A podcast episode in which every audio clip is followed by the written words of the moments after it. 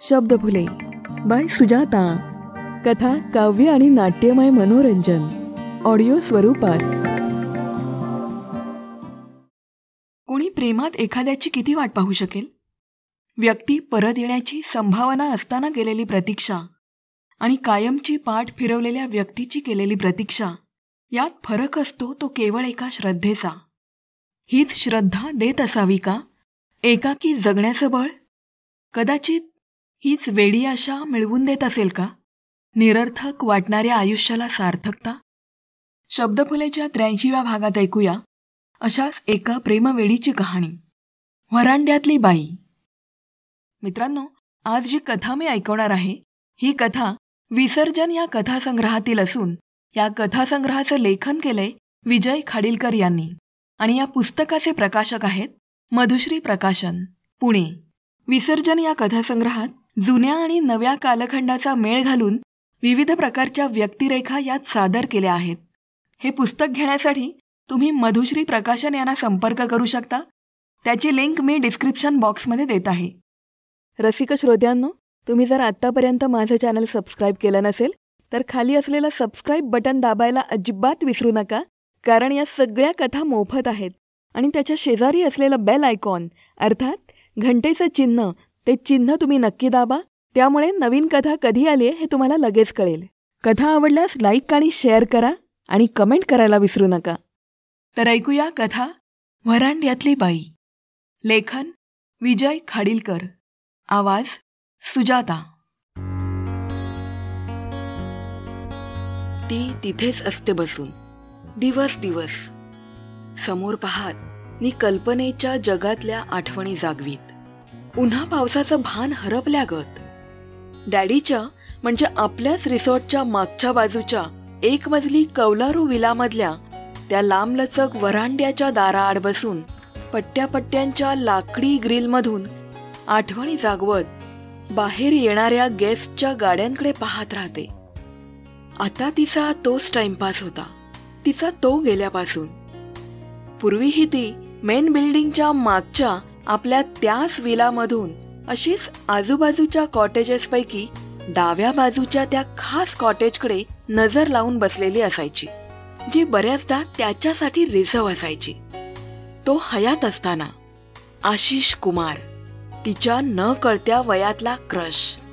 तिथे चाहत्यांपासून दूर एकांतात शांतपणे सिप घेत तो सतत निमित्त काढून त्याच्या अवतीभावती वावरणाऱ्या तिच्या हालचालींकडे नुसतं पाहत तासन तास बसून राहिलेला असायचा तेव्हा. आता ती मनोमन त्याला पाहत बसते. तो तिथे आहे या भासातच. नेहमी कामाला येणारे मावळी गडी मग तिचा उल्लेख असाच करायचे. वरांड्यातली बाई म्हणून. रोशनी या तिच्या नावाशी त्यांचा परिचयच झाला नाही. अगदी तिची मोहिनी होईपर्यंत. तिचं हे असंच चाललं होतं. जवळजवळ वर्षभर. हो झालंच की वर्ष. त्याची बरसी केली असेल का बायकोने? छाप्यात येईलच की. तेवढीच जावयाची पब्लिसिटी.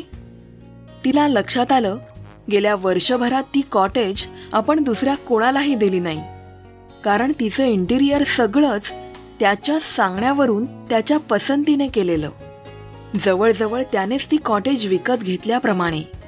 आला किंवा नाही तरी त्या कॉटेजचे चार्जेस तो नियमितपणे भरायचा. ती त्याच्याबरोबर कॉर्टर रोडला देवाशिष ह्या त्याच्या बंगल्यामध्ये जाईपर्यंत. हेच नाव तिने कॉटेजच्या बाहेरही लाकडी पट्ट्यांवर कोरून लावलं होतं. तो तिचा देवच होता. शिवाय ती स्वतःच त्याच्या आवडत्या त्या कॉटेजची सगळी देखभाल करायची. मधला काळ सोडला तर पुन्हा गेलं वर्षभर तिने तिच्या दृष्टीने अगदी हेरिटेज वास्तू जपावी तशी जपलेली. त्याच्या आठवणी आणि सभोवतालच्या बागेसह. डॅडी चिडायचा तरीही. वाऱ्याची झुळूक पावसाची सर त्याचं पिणं नि गाडी घेऊन घाटात फिरून भिजून येणं हे सारं. तेव्हा प्रत्यक्ष त्याच्या सहवासात अनुभवलेले क्षण तिला आठवत राहतात. त्या आठवणींच्या गुंगीत तिला काहीही नि कोणीही विचलित करू शकत नाहीत. अगदी डॅडी सुद्धा मम्मी तर तेव्हा पारसी जनरलमध्ये शेवटच्या स्टेजच्या ओवेरियन कॅन्सरची पेशंट होती. त्याच्या देवाशिष बंगल्यावर असेपर्यंत ती जाऊन भेटत असे. मम्मी टॉवर ऑफ सायलेन्समध्ये गेली. ती पुढे मग हॉस्पिटलच्या वाऱ्या सुरू झाल्या. पन्नाशीतच. कामं थांबलीच होती. देवाशिषमध्ये आल्यापासून तिला त्याचा सहवास फक्त पंधरा वर्ष मिळाला. बायकोने मुलीला घेऊन घर सोडल्यानंतर काही वर्षांनीच तिची एंट्री झाली होती. सिनेमात न जाता त्याच्या मुलीने अर्धवट वयात होतकरू नटाशी लग्न ठरवलं तोपर्यंत तरी रोशनी तिथली सम्राज्ञी होती. पुढे भावी जावई भेटून गेला आणि हळूहळू जुन्या नात्यांचा देवाशिष मधला वावर वाढायला लागला होता. तिला तिच्या नसलेल्या नात्याची जाणीव करून द्यायला. अगदी असहाय्य झाल्यावरची त्याची शेवटची दोन वर्ष ती फक्त एक नर्स होती. तेवढीच तिची ओळख उरली होती. अगदी इंडस्ट्रीमध्येही तो जाईपर्यंत त्या होतकरू जावयाच्या कृपेने. पण नंतर तीच बेघर झाल्यासारखी परतली. मी इथे आपल्याच घरात बंदिस्त असल्यासारखी दुरून त्या कॉटेजकडे नजर लावून बसायला लागली. त्याच्या अस्तित्वाच्या जुन्या खुणा जपत मी काही वेळा शोधतही देवाशिष या नावासकट. मेम साहब आप दरवाजे में बैठी हो. अंदर पानी आया. देखा नाही? काशीनाथ हा अटेंडंट येऊन दरवाजा ओढून घ्यायला लागला. खरंच सर येऊन गेली होती. रहने दे काशीनाथ. हमको वो सामने वाला देवाशीष कॉटेज को देखने को अच्छा लगता है. तू बराबर से ध्यान रखता है ना? समोरच्या खुर्चीत डुलक्या घेणारा डॅडी मध्येच जागा होऊन रागाने बोलतो. बेटा काशीनाथ ठीक से देखभाल करना कभी भी आएगा। बुक करके गया है ना? डैड डोंट बी सरकेस्टिक वो है मरा नहीं। He is alive in my mind लेकिन काशीनाथ तू था किधर बीच बीच में घर जाके आता है या स्टुपिड तभीच तेरा सायकल नहीं देखा बहुत टाइम से। डॅडी मध्येच जांभई देत बोलतो "आ, नाही इथंच होतो काशीनाथ अभी जा जल्दी। रिसोर्ट में कोई गेस्ट आया होगा। ती त्याला घालवायला बघते। "आ, आपको कैसे पता? अरे स्टुपिड अब भी गाड़ी टर्न लेके गया। हम देखा। जा जल्दी। हमारा ध्यान रहता है सब जगह पर। रिसेप्शन में कोई नई लड़की है ना? आयशा मैम कल्याण से आई थी। अनाड़ी लगती है। मालूम नहीं कैसा बिहेव करेगी। बड़े साहब ने रखा है उनको। तो अच्छा ही होगा। है ना साहब? वो देख लेंगी, कोई आया होगा तो। तू ज़्यादा होशियारी मत कर अभी जाके देख। लगता है गाड़ी पहचान की है। मैं ऊपर टंकी का पानी देखने जाता था ना। हाँ समझ गया, बाद में जाना। अभी भाग। टूरिस्ट का सामान उठाने का होगा। शंकर ड्यूटी पे है ना उधर? हा, काशीनाथ इतका लोसट कसा। ह्याचं दोघाही बाप लेकींना नवल वाटायचं जुना आणि माहितगार होता, उपयोगी पडायचा असह्य झाल्यावर तिने नेहमीसारखा एक स्ट्रेंज लुक दिला. मी तिच्याकडे विचित्र नजरेने बघत काशीनाथ इथलाच लोकल मावळी कामगार पुढच्या बाजूला गेला. ती पुन्हा त्याच स्वप्नरंजनात बुडाली. त्या जुन्या दृश्यात स्वतःला पाहात. तिला आठवत होतं तेव्हा तिच्या डॅडने लांबलचक गॅलरी आणि खोल्या असलेली बाहेरून एखाद्या लॉज सारखी वाटणारी चिक्कूवाल्या बाबाजीची जुनी प्रॉपर्टी डेव्हलप केली होती.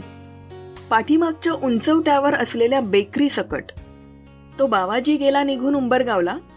मॅमच्या मदतीने सुरुवातीला बेकरीच्या भट्ट्यांमधलं रेडीमेड किचन ठेवून रिसॉर्ट सुरू केलं. Ever green resort.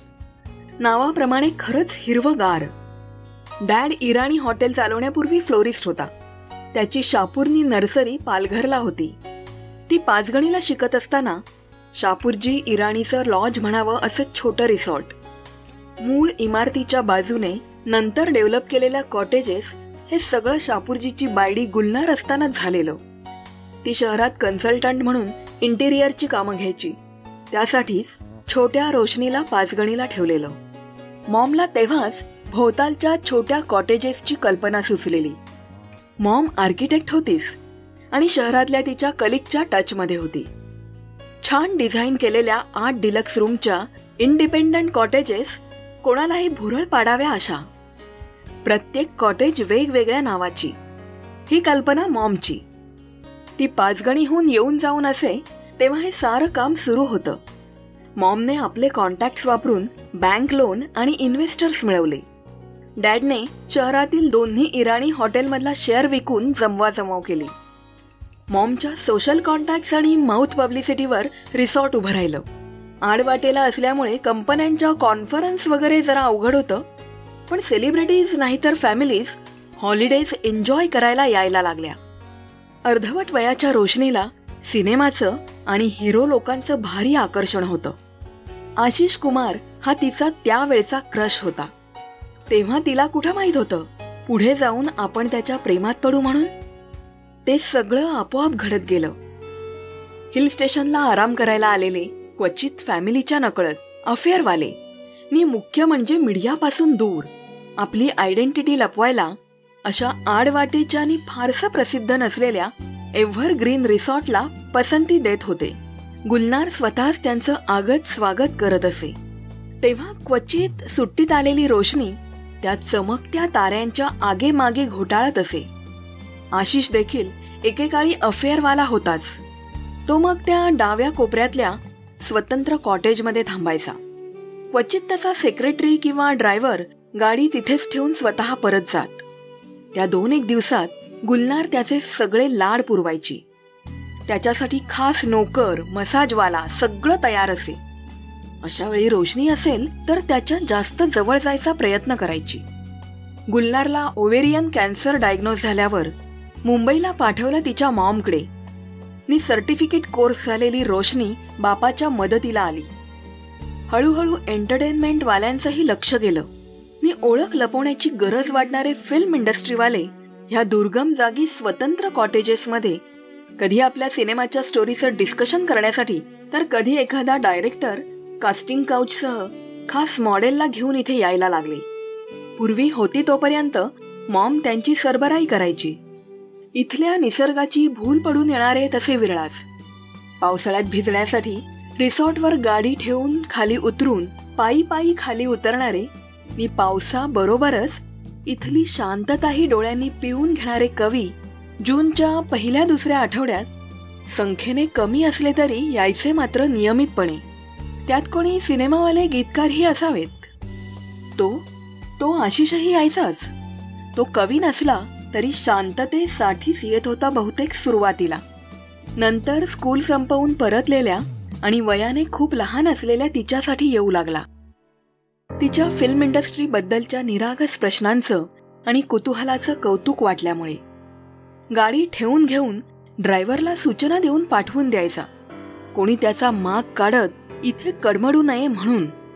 तिच्या मॉमने त्याला इम्पॉर्टंट कस्टमरच्या लिस्टमध्ये टाकला असला तरी त्याचं ड्रिंक आणि सिगरेटचा आस्वाद घेत रोशनीच्या सततच्या बडबडीकडे दुर्लक्ष करून तिच्या नजरेतली निरागस्ता पीत त्याचं असं शांत बसून राहणं मॉमला फारसं आवडत नाही. वयात अंतर असल्यामुळे किंवा अल्लडपणा अजून शिल्लक असल्यामुळे असेल निरागस्ता असूनही रोशनी फार रोमॅन्टिक किंवा महत्वाकांक्षी वगैरे नव्हती.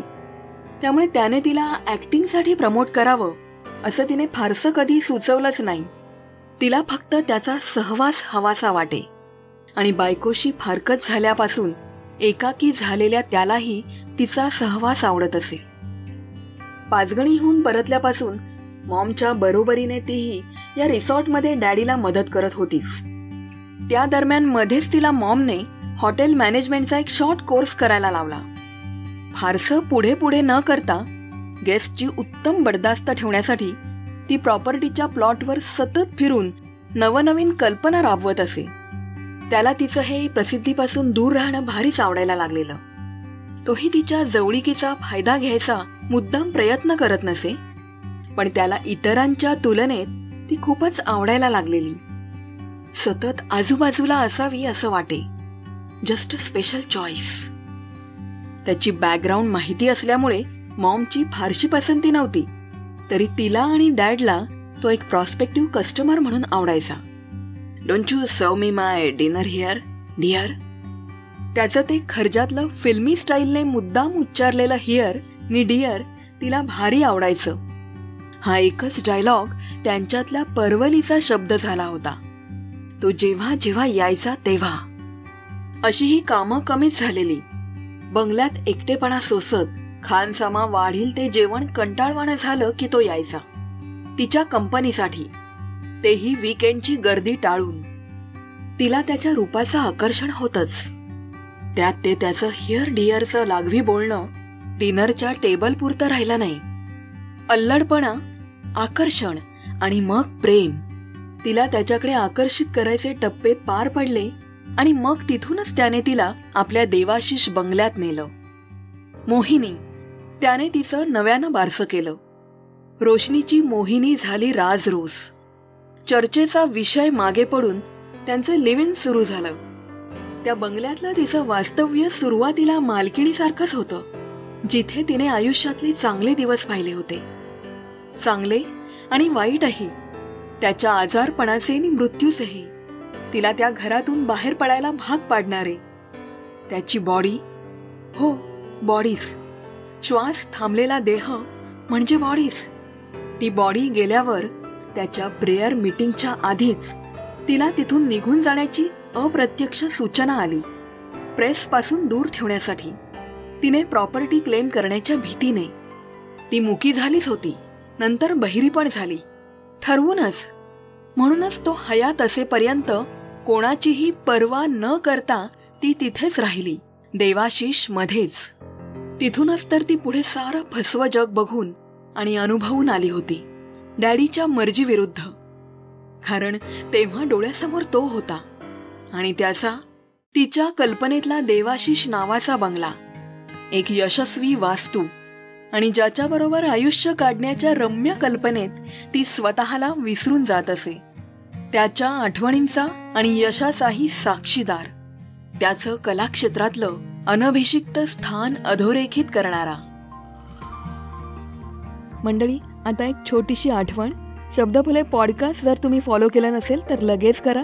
तुमच्या मोबाईलमध्ये असलेलं कोणतंही म्युझिक ॲप ज्यावर तुम्ही गाणी ऐकता उदाहरणार्थ Spotify Apple podcast Gaana dot com Jio Saavn Amazon music Wynk music Audible Storytel binge pod यापैकी कोणतंही ॲप तुम्ही वापरत असाल तर तिथे शब्दफुले फॉलो करा. आणि फाईव्ह स्टार देऊन मला प्रोत्साहन द्या. जर इंस्टाग्राम आणि फेसबुकवर तुम्ही असाल तर शब्दफुले हे पेज नक्की फॉलो करा. तुमचं स्वलिखित साहित्य आणि तुमचा फीडबॅक तुम्ही मला डी एम करू शकता.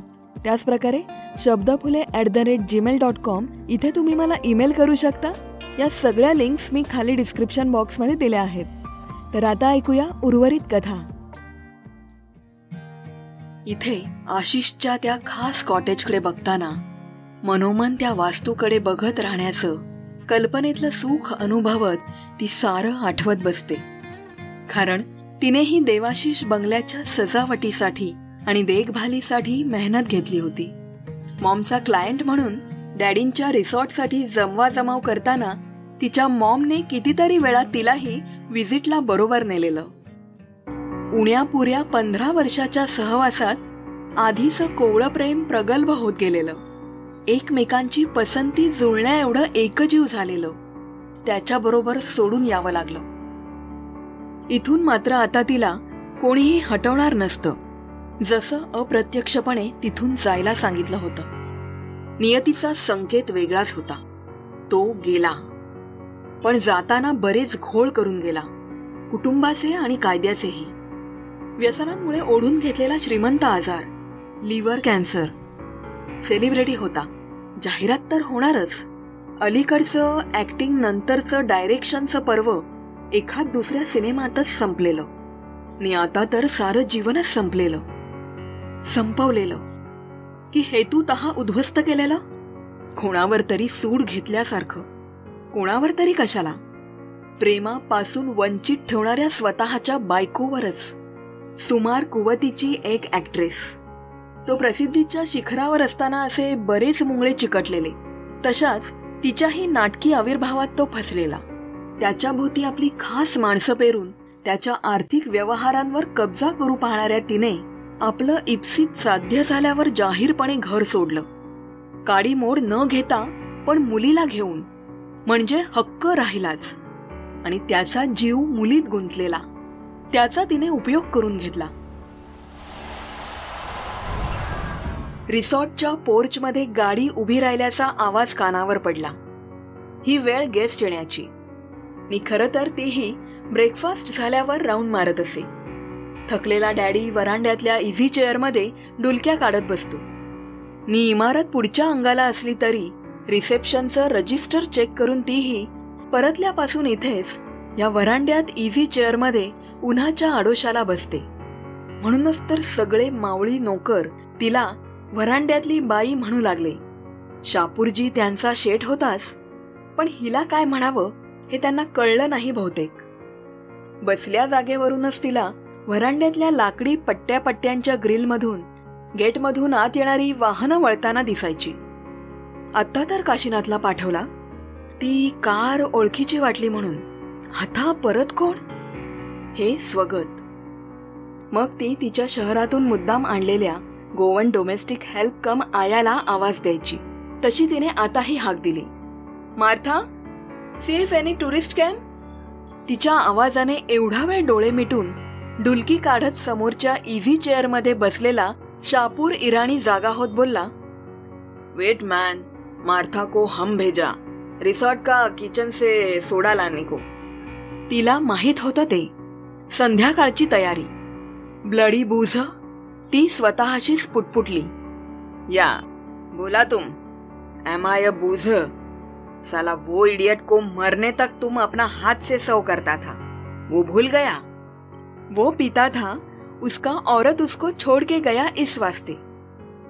फिर हमारा औरत भी हमको अकेला छोड़ के टॉवर ऑफ़ साइलेंस में गया कि नहीं?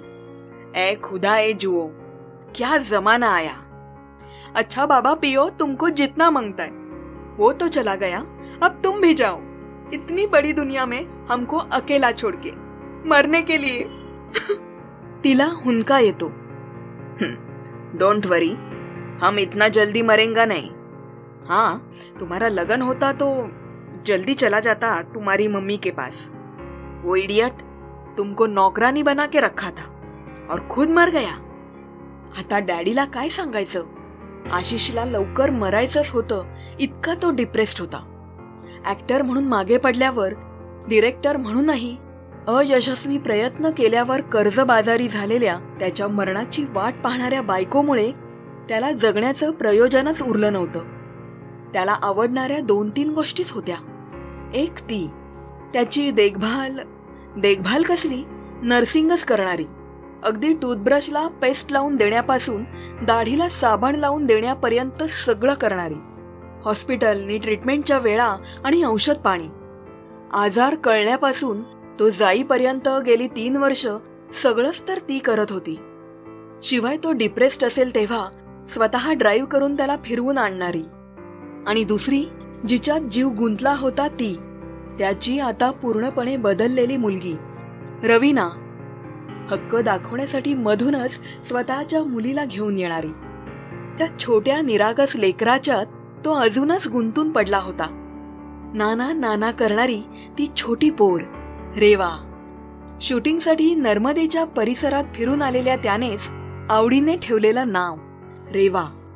That little parcel of joy for me तो खुश असला की म्हणायचा तिलाही आवडायची ती गोड पोर पण व्यवहार आड यायचे. प्रेम वगैरे त्या घरात कोणाला अभावानेच समजलं असेल. एक तो सोडून. बायको आलीस तर जावयाला घेऊन कसले कसले पेपर घेऊन त्याच्या सह्यांसाठी. दोघांचा टॅक्स कन्सल्टंट आणि सॉलिसिटर फर्म एकच होती. तिनेच स्वतःच्या सोयीसाठी तशी व्यवस्था केलेली. आता मात्र त्याच्या डायरेक्शन शिवायच तिचा सिनेमा पुढे सरकत राहिला. राहणारच होता. की मागे गेला? फ्लॅशबॅक मोडवर? बंगल्याच्या पोर्चमध्ये येऊन पुढे सरकणाऱ्या वेगवेगळ्या मॉडेलच्या गाड्या नि त्यांची व्यवस्था लावणारे सेक्युरिटी गार्ड गाड्यातून उतरून पत्रकार नि चॅनलचे वार्ताहर यांना मुद्दाम चेहरा दाखवणारे ते सगळे मोठे गॉगल लावून आलेले पांढऱ्या कपड्यातले सेलिब्रिटी नि ते लटक गालाला गाल घासून म्हटलेलं सो सॅड नो काही जण आत हॉलमध्ये अंत्यदर्शनासाठी जाणारे. आणि काही त्याच्या मुलीला हात मिळवून बाहेर पडणारे. काही उशाशी बसलेल्या सो कॉल्ड बायकोच्या गॉगलवाल्या डोळ्यात तिचं दुःख शोधणारे. बाईटसाठी धडपडणाऱ्या प्रेसच्या कॅमेऱ्यांचा लखलखाट आणि त्याचाही इलेक्ट्रॉनिक मीडियात वापर करू पाहणारे कंडोलन्सला हजेरी लावायला आलेले सेलिब्रिटी काही जुने पडीक चेहरे नि काही होत करू. सारे साले धंदेवाईक. आता ती काय करेल बिचारी? सो सॅड नो पुढे? मग ती आलीये का? व्हॉट नॉनसेन्स तू कंडोलन्ससाठी आलीस ना? मग तिला हात नाही मिळवलास? माझं लक्ष नव्हतं आणि तिला हात मिळवणं म्हणजे तिच्या नात्याला मान्यता देणं. निव्वळ गॉसिपला आमंत्रण. तेही त्याच्या खऱ्या बायकोसमोर. डायव्होर्स कुठे झालाय त्यांचा? हळू जरा. Be aware of press unnecessarily एखादा बाईट तुझ्या नावावर यायचा. हां तेही खरंय.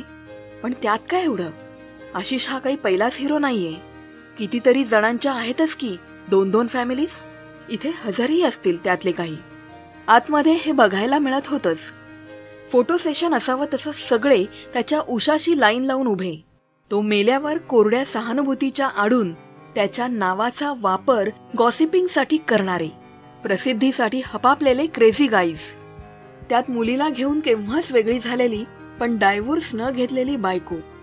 चेहऱ्यावर गंभीर भाव आणि रडल्यागत दिसतील असे मुद्दाम चोळून लाल केलेले डोळे. नेहमीचं ग्लिसरीन इथे उपयोगी पडणार नव्हतंच. आणि ते लक्षात येऊ नये म्हणून असेल ही बहुतेक वर गॉगलही. परीटघडीच्या पांढऱ्या साडीच्या निऱ्या आणि मुद्दाम ड्रेप केल्यासारखा स्लीवलेस अर्धवट झाकणारा पदर. तिचीच आवृत्ती वाटावी अशी मुलगी मी त्याच्याच जीवावर निर्माता म्हणून नाव झालेला जावई लग्नघरच्या यजमान पदासारखे आपलं नातं मिरवत होते.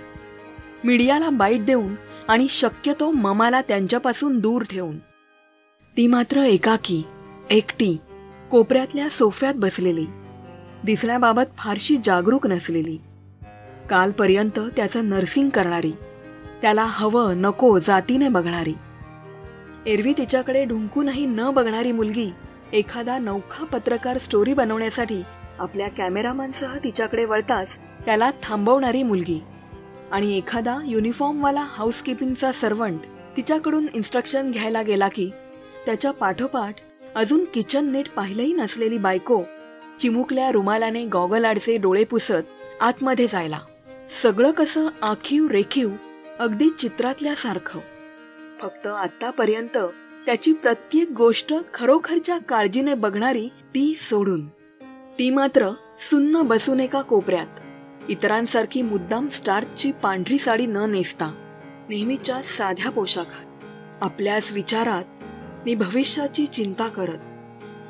त्याच्या सरत्या उमेदीत साथ देत आपल्या उमेदीची किती वर्ष गेली याचा हिशेब करत खर तर जरूर नव्हतीस. निर्णय तिचाच होता. त्यावेळीही ती आताही. जेव्हा त्याच्या जगण्याच्या आशा मालवल्या तेव्हापासून कागदोपत्री नोंद नसलेली आत्ताची तथाकथित बायको म्हणजे फिल्मी भाषेत लिव्ह इन पार्टनर. तसं डॅडीकडे केव्हाही जाऊ शकत होती. एकुलती एकच तर होती. आणि वय झालेल्या डॅडीला लोणावळ्याचं रिसॉर्ट सांभाळायला कोणीतरी हवंच होतं. पण त्याच्यावरच्या प्रेमापोटी त्याचं सगळं करत ती त्याच्या जवळच राहत होती. त्याच देवाशिष बंगल्यात. कायद्याने विभक्त न झालेली बायको मात्र नातं दाखवण्यासाठी की प्रॉपर्टीवर हक्क दाखवण्यासाठी कोण जाणे मध्येच डोकावून जायची. तेही मुलीला घेऊन. मुलीची अजाणपोर रेवा बिचारी हिला छोटी नानी ठरवून मोकळी झालेली. तिच्या तथाकथित नात्याला मान्यता दिल्यासारखी. छोटी नानी त्या पोरीच्या ममीपेक्षा फार मोठी नसलेली छोटी नानी त्या पोरीच्या निरागस्तेतून मिळालेली ही ओळख तिला फार आवडायची ती तिला हसू यायचं. फक्त एक दोन सिनेमात तिला त्याच्याबरोबर काम मिळालं. त्यातला एक फायनान्स अभावी डब्यात गेला आणि दुसरा चाललाच नाही. म्हणजे चालू दिला नाही. जुन्या बायकोने तिचं महत्त्व कमी करून तिला त्याच्यापासून दूर करण्यासाठी त्यावेळच्या होऊ घातलेल्या जावयाच्या मदतीने नेहमीचे हातखंडे खेळून थिएटर आणि तारखांचा घोळ केला असावा अशी चर्चा होती. कारण तेव्हा आधीच घर सोडून गेल्यामुळे बायको बरोबर त्याचे संबंध खूपच ताणलेले होते. म्हणजे बहुतेक संपलेलेच होते आर्थिक दृष्ट्याही. आणि उभरता कलाकार असलेल्या जावयाने मीडियाला धरून ठेवलेलं. दाखवायला त्याची स्वतःची पब्लिसिटी आणि इतरही बरंच काही. जावयाने सगळ्यांना बाहेर काढलं तेव्हा तिच्या लक्षात आलं आता पुढची तयारी सुरू झाली. आता काम होतं फक्त त्या तिघांचंच. जावयाने तिला अप्रत्यक्षपणे बाहेर जायला सुचवलं. तिने एक स्ट्रेंज लुक दिला. तेव्हा त्याने बायको आणि सासूकडे एकदा पाहिलं. त्यांची नेत्रपल्लवी झाल्यावर बाहेरून येऊन त्या बायकोच्या कोणा हितचिंतक मैत्रिणीने सुरात पुरेसा ओलावा आणून तिला म्हटलं चलो हम लोग जरा बाहेर जायंगे I want to talk with you सुन्न होऊन बसलेल्या तिने मानही हलवली नाही नि आपला कोपराही सोडला नाही. पण कोणीच काही करू शकत नव्हतं. कारण तिने ज्याच्यासाठी आपलं घर डॅडींचं रिसॉर्ट सोडलं होतं. तो अनंताच्या यात्रेला चालला होता. तिला भूतकाळातल्या आठवणीत सोडून सगळं पार पडल्यावर नि प्रेसवाले गेल्यावर तिच्या जाण्याची वाट पाहणाऱ्या इतर सगळ्यांचं अस्तित्वच नाकारत त्यांच्याकडे ढुंकूनही न पाहताच शांतपणे तिने फक्त नेपाळी खानसाम्याचा मूक निरोप घेतला. मी ती स्वतःच मागवलेल्या टॅक्सीत बसून निघून आली इथे डॅडीकडेच. अचानक तिचं समोरून येणाऱ्या मार्थाकडे लक्ष गेलं. तिच्या बरोबर एक छोटी गोडुली हात धरून अरे ही तर रेवा! आशिषचं लिटल पार्सल ऑफ जॉय. तिच्या डोक्यात चक्र फिरलं. आपल्याला जी ओळखीची कार बघितल्यासारखी वाटली ती तर जावयाची. मग ही कोणाबरोबर आली असेल? नक्कीच काही कायद्याचं काम असेल का? चटी नानी? कुजबुजल्यागत गोड शब्द कानावर आले. आणि ती काही समजण्यापूर्वीच स्वतःच्याही नकळत उठून उभी राहिली. मी एक पायरी उतरून खाली आली. हो sweetheart what a surprise Reva त्याने कोण नाही आव्या डेकरा? सवयीने तिच्या तोंडून गुजरातीतून शब्द गेले. जावई गुजराती भाटिया होता ना? त्या एवढ्याशा पोरीला कितपत समजत होतं तीच जाणे. मेमसा बाई है इसका डॅडी शूट कर रहा इधर. ही विल कम लेटर मार्थाचं उत्तर. हु टोल्ड यू इसका मम्मी। रवीना? रवीना आई है क्या? पोरीच्या डोक्यावरून हात फिरवत विचारते। अरे छोटी नानी, मैं लेके आई मम्मी को। सो मेनी डेज़ पास्ट तुम देवाशीष में आया नहीं। I wanted to see you daddy shoot कर रहा है तब तक। ओके ओके डियर कितना बोलती है तू? कम हम देवाशीष में जाएँगे। किधर? अरे, अपने देवाशीष में। Martha give that ice box to that boozer and come और इसको गोदी में आपल्या आराम खुर्चीतून उठून शापूरजी दाराशी आलेला. तुम फिर हमको बूझर बोला. Who is this old man इति रेवा. डोंट से दैट वो तेरा परनाना. मतलब छोड़. लेट्स गो टू अपना देवाशीष. शापूर त्या गोड पोरीकडे बघतच राहिला. जा डिकरा नानी साथे. आईस बॉक्स शापूरच्या हातात देत मार्थाने रेवाला उचलून घेतलं आणि उंच सखल पायऱ्यावरनं दोघी त्या कॉटेजकडे निघाल्या. रेवाची टकळी चालूच होती.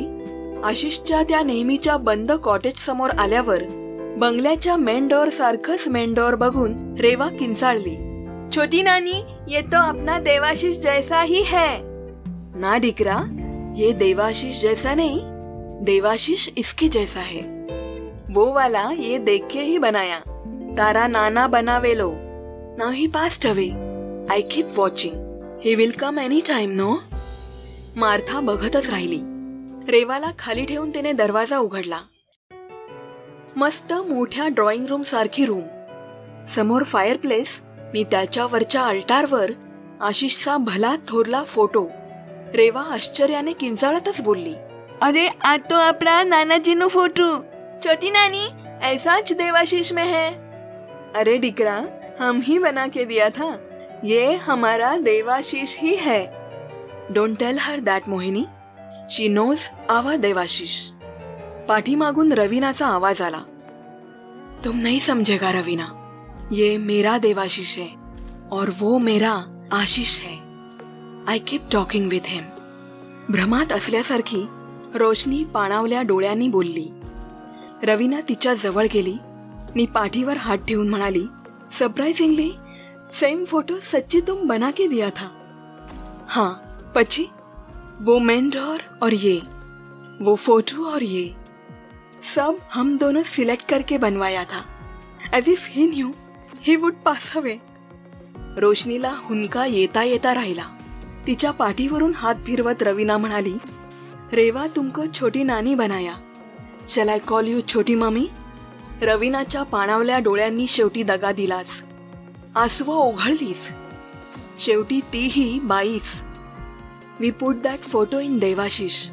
वो तुम्हारा ही. है प्रॉपर्टी ना सही, लेकिन घर तो तुम्हारा ही. है जहाँ तुमने ज़िंदगी के पंद्रह साल बिताए, तुम जब चाहो वहाँ आ सकती हो, अपने आशीष से मिलने और रेवा से भी. She is a little parcel of joy for you too छोटी नानी चलो ना। हमको भूख लगी है। हाँ बेटा Martha take her to dining hall और रवीना को भी। हम थोड़ा टाइम इधर ही बैठेगा आशिष से बात करते। त्या सगळ्या गेल्यावरती तिथल्याच त्याच्या इझी चेअरवर बसली बऱ्याच दिवसांनी समोर अल्टारकडे बघत. शेवटी तुझ्या परिवाराने मला स्वीकारलंस. असं मनोमन म्हणत. परतताना बघितलं तर डॅडी तिच्या त्या वरांड्यात इझी चेअरमध्ये ग्लास हातात घेऊन बसलेला. कथा वरांड्यातली बाई. लेखन विजय खाडीलकर. आवाज सुजाता. ही कथा विसर्जन या कथासंग्रहातील असून या कथासंग्रहाचं लेखन केलंय विजय खाडीलकर यांनी. आणि या पुस्तकाचे प्रकाशक आहेत मधुश्री प्रकाशन पुणे. विसर्जन या कथासंग्रहात जुन्या आणि नव्या कालखंडाचा मेळ घालून विविध प्रकारच्या व्यक्तिरेखा यात सादर केल्या आहेत. हे पुस्तक घेण्यासाठी तुम्ही मधुश्री प्रकाशन यांना संपर्क करू शकता. त्याची लिंक मी डिस्क्रिप्शन बॉक्समध्ये देत आहे. मनापासून धन्यवाद मित्रांनो ही कथा ऐकल्याबद्दल. अशीच संवेदनशील कथा तुम्ही लिहित असाल तर मला जरूर पाठवा. शब्दफुलेवर मी नक्कीच सादर करेन. तर अशा ह्या हृदयस्पर्शी कथेबरोबरच मी सुजाता तुमचा तुर्तास निरोप घेते. Stay blessed stay blessed thank you धन्यवाद. श्वास घेण्यास त्यांना त्रास होत होता. नाकावर ऑक्सिजन मास्क होता. त्यांना या क्षणी गायत्रीची आठवण प्रखरतेने येत होती. ती असती तर कधीच सोडून गेली नसती. खरं तर गेली चाळीस वर्ष नेत्रासोबत होती पण जवळ आली नव्हती. आपल्या ओल्ड फ्रेंडने दिलेला सल्ला किती मोलाचा होता याची त्यांना आता खात्री पटली होती. आता पस्तावा करून काही उपयोग नव्हता. आता फ्रेंडकडून काही मिळणार नव्हतं. आता त्यांची पाळी होती देण्याची. मॉनिटरवरच्या कार्डिओग्रामची नागमोडी रेषा सरळ होऊन धावत होती. मॉनिटर भेदून क्षितिजाकडे झेपावेल असं भासत होतं. मित्रांनो शब्दफुलेच्या एकोणऐंशीव्या भागात ऐकूया. कथा फ्रेंड लेखन सुरेश कुलकर्णी. तर नक्की ऐका शब्दफुले बाय सुजाता.